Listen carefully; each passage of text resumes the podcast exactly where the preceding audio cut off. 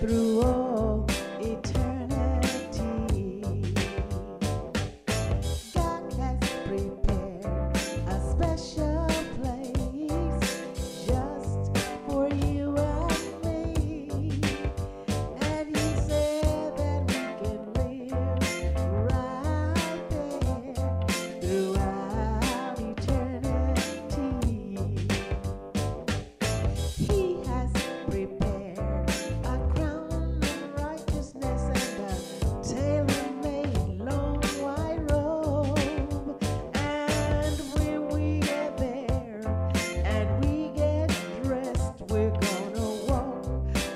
trees of